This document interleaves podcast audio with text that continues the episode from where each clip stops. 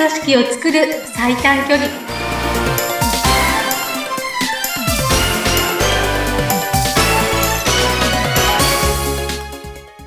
強い組織を作る最短距離。組織力アップコンサルタントの中山智子です。インタビューを務めます。ズッピーこと逗子秀次です。え中山さん今週もよろしくお願いいたします。はいこちらこそよろしくお願いいたします。はい。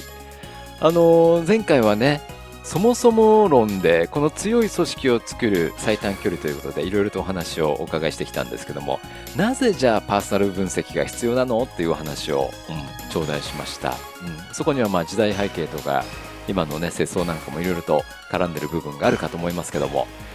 今週は中山さんどんな内容でお話しいただきましょうか？そうですね。今までよく3タイプ色分けでね、うん。赤と黄色と青の話をよくしてきたのではいじゃあそのあの基本になるねその3タイプをそのパーパーソナル分析うんの側面からこうまたねちょっと話していけたらいいかなって実際の話もしながらはいと思います。あ、はいわかりました。3タイプのパーソナル分析。これ、色分けで、えっと、青と、ピンクと、もう一つ。青と黄色と赤。大体ピンクでも赤で。でも大丈夫。あの、なんだろう、色に意味ないんですよ。うん、まあ、タイプ分けっていうことなんそうですね。そうそうそう、わかりやすく、うん、なんか、赤、青、黄色がよ一番わかりやすいのかなって多分選ばれてると思うんですけど、はい。そっか。そんな感じ。うん、わかりました。失礼しました。じゃあ、赤、青、黄色。一応黄色3つに分けると、わかりやすく、この色を使っていますってことですね。で、実際クラウド上もその色を使ってるんですよね。はい。あで、人のタイなプが、まあ、3タイプに分けられるよっていうことですね。そうそうそう。はい。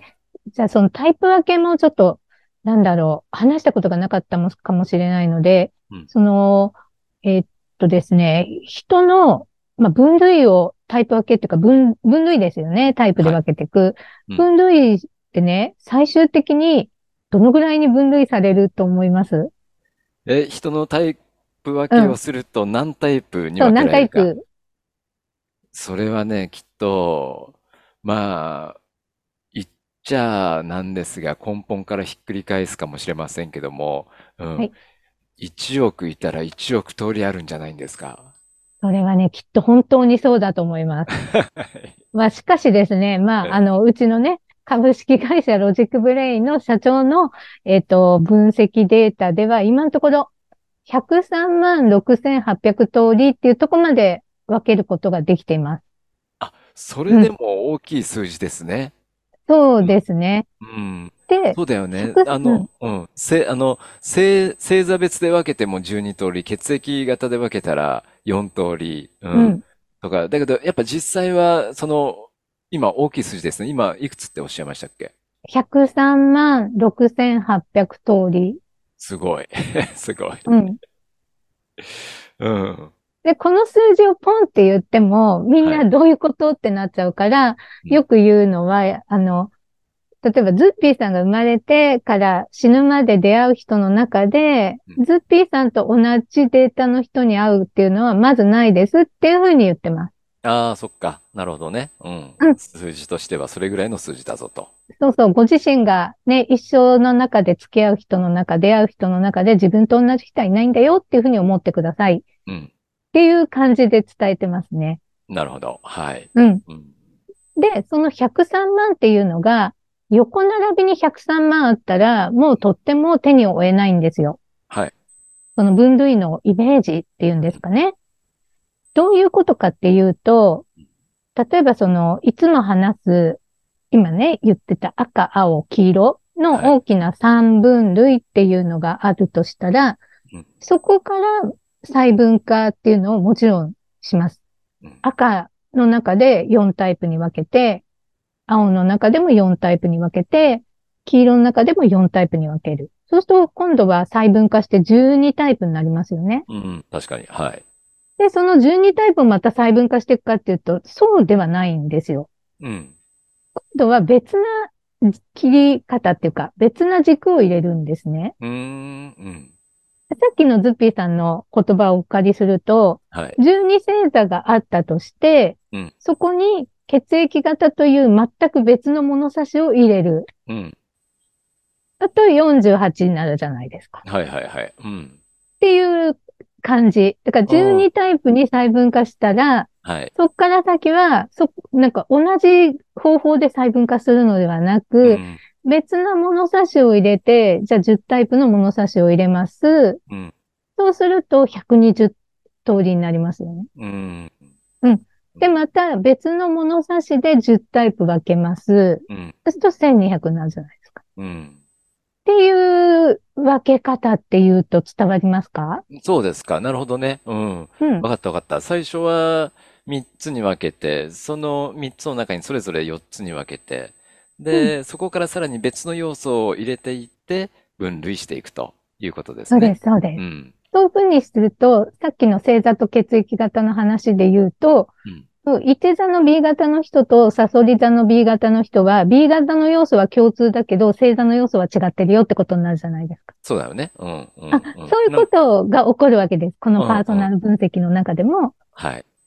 例えば、赤、青っていうふうに大きな分類で色が分かれてタイプが違うよってなってたんだけど、うん別な軸では共通のとこがあるよねってことになったりするわけです。うん。はいはいはい。わかりますわなかります。ので、うんあの、横並びに103万があるわけじゃないっていうイメージですね。なるほどね。うん。うんう。ん、ううん。ん。まあ、そうやって、うん、うん。分けていくと、うん。ちゃんと、まあ、フェアにこう、細分化できそうですよね。一個の横にわーっと分けるんじゃなくて、そこに別の要素が入ってくると、うん、ちょっと確からしくなってくるかなっていううん感じです。はい。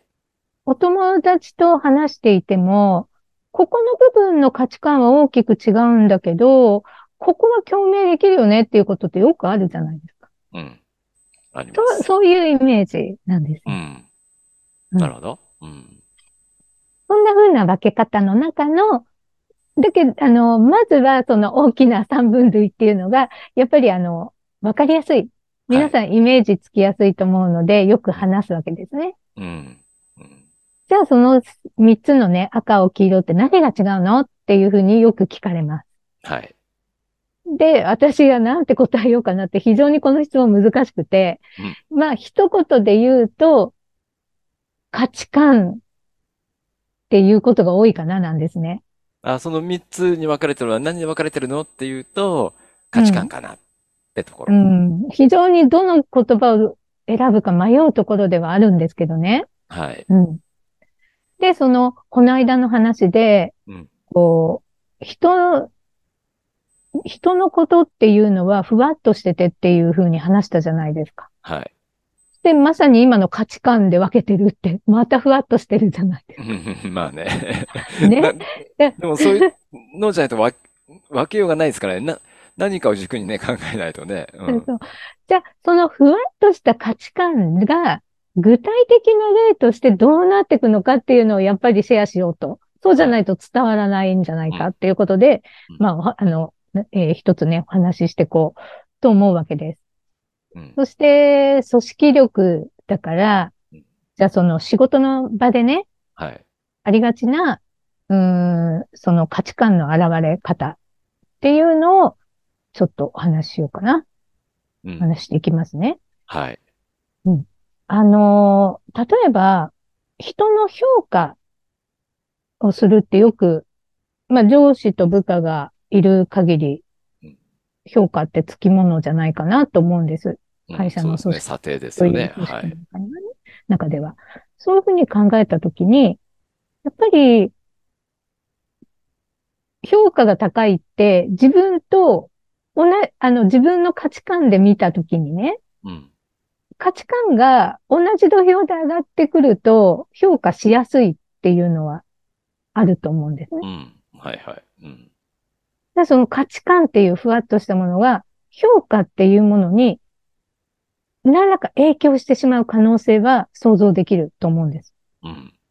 うん。そう考えるとね、その3タイプいると上司と同じ価値観、近い価値観だった同じ色同士っていうのは、うん結構最初から有利な土俵に上がっちゃうわけですそう、そうですよね。それはそうだ。評、あの、評価する側とされる側が同じような考えを持ってるんだから、ああ、こいつは、うん、俺の理想通りな動きをするなって思いますよね。有利ですよ、それは。うん。なってしまうというのは、うん、そういうことなんですよね。うん。で、そのじゃあ価値観っていうことに、どういうことが、この、大きく分けてね、話すと、その、まず、一つは、組織の中、仕事の場であっても、人間関係っていうものが最優先であるよっていう価値観のグループがいます。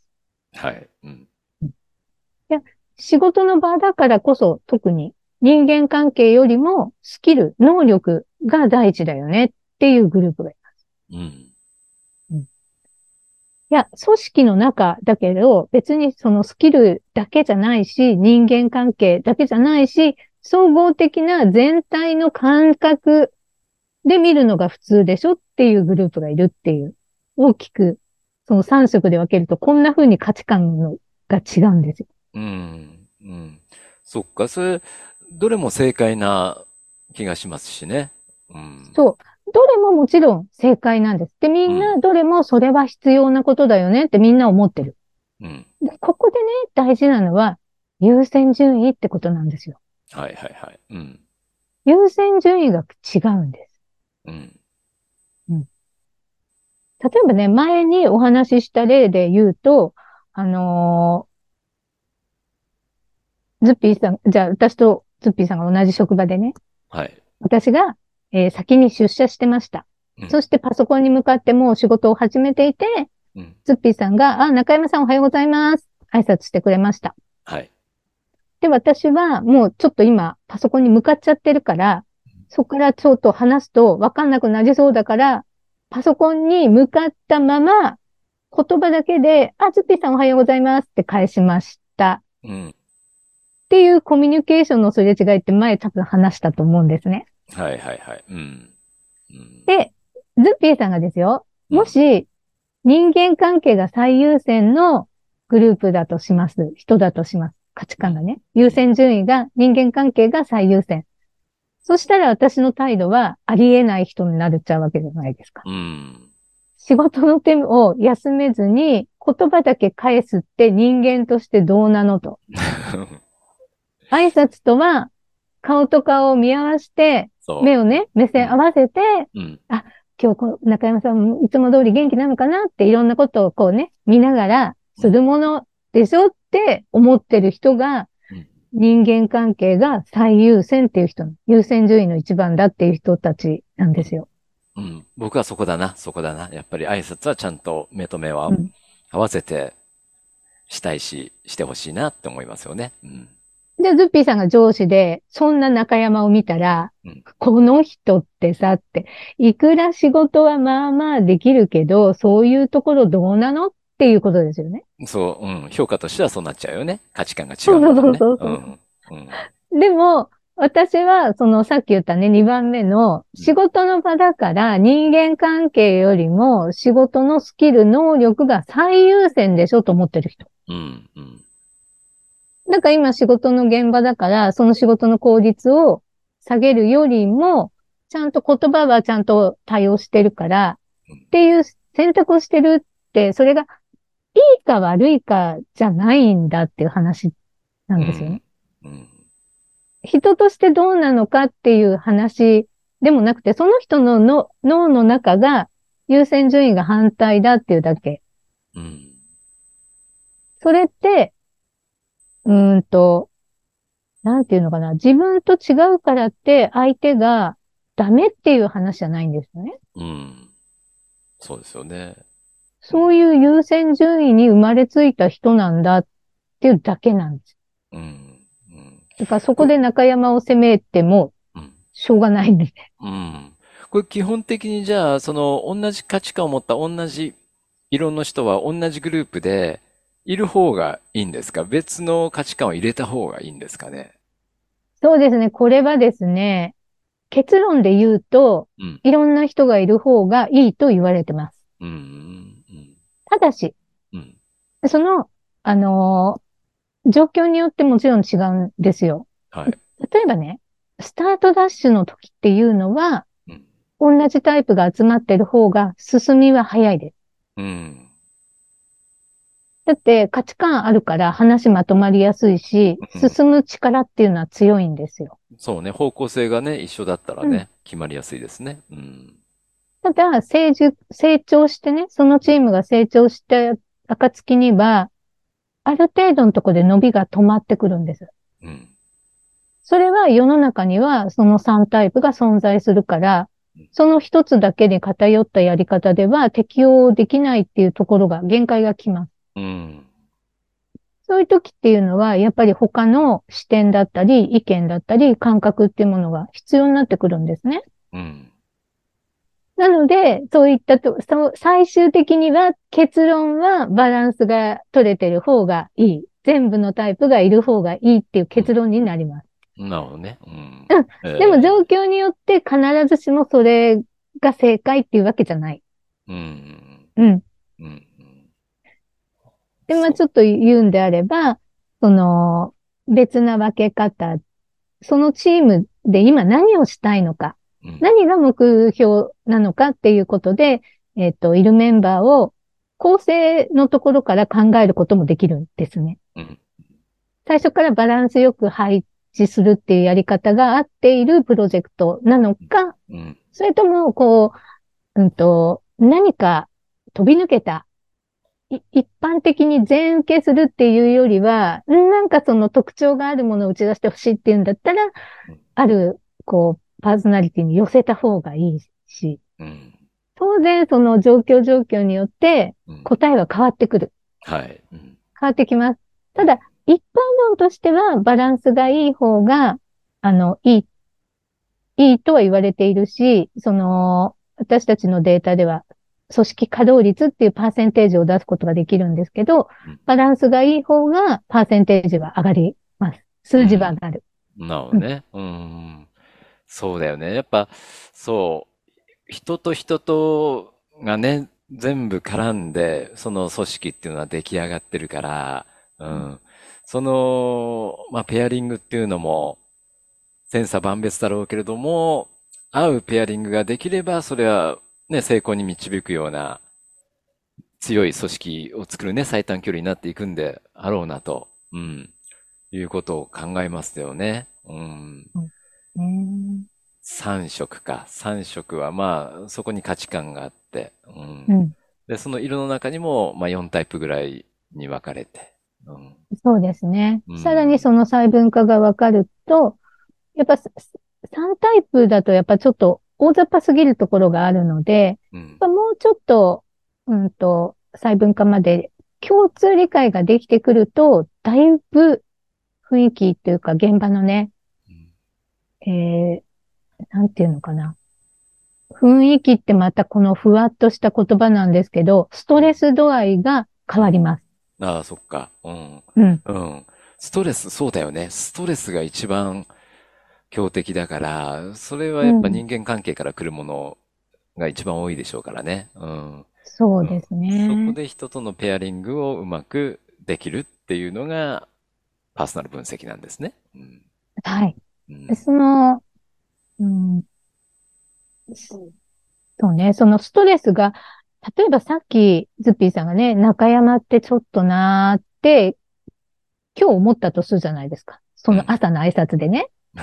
はい。そうすると、また同じ、そう、価値観変わんないわけだから、優先順位変わんないわけだからう、んそれに付随して同じように、やっぱり中山ってっていうのが積み重なっていく可能性が非常に高いんですよ。うん。うん。それっていちいちストレスに感じていくってことじゃないですか。はい。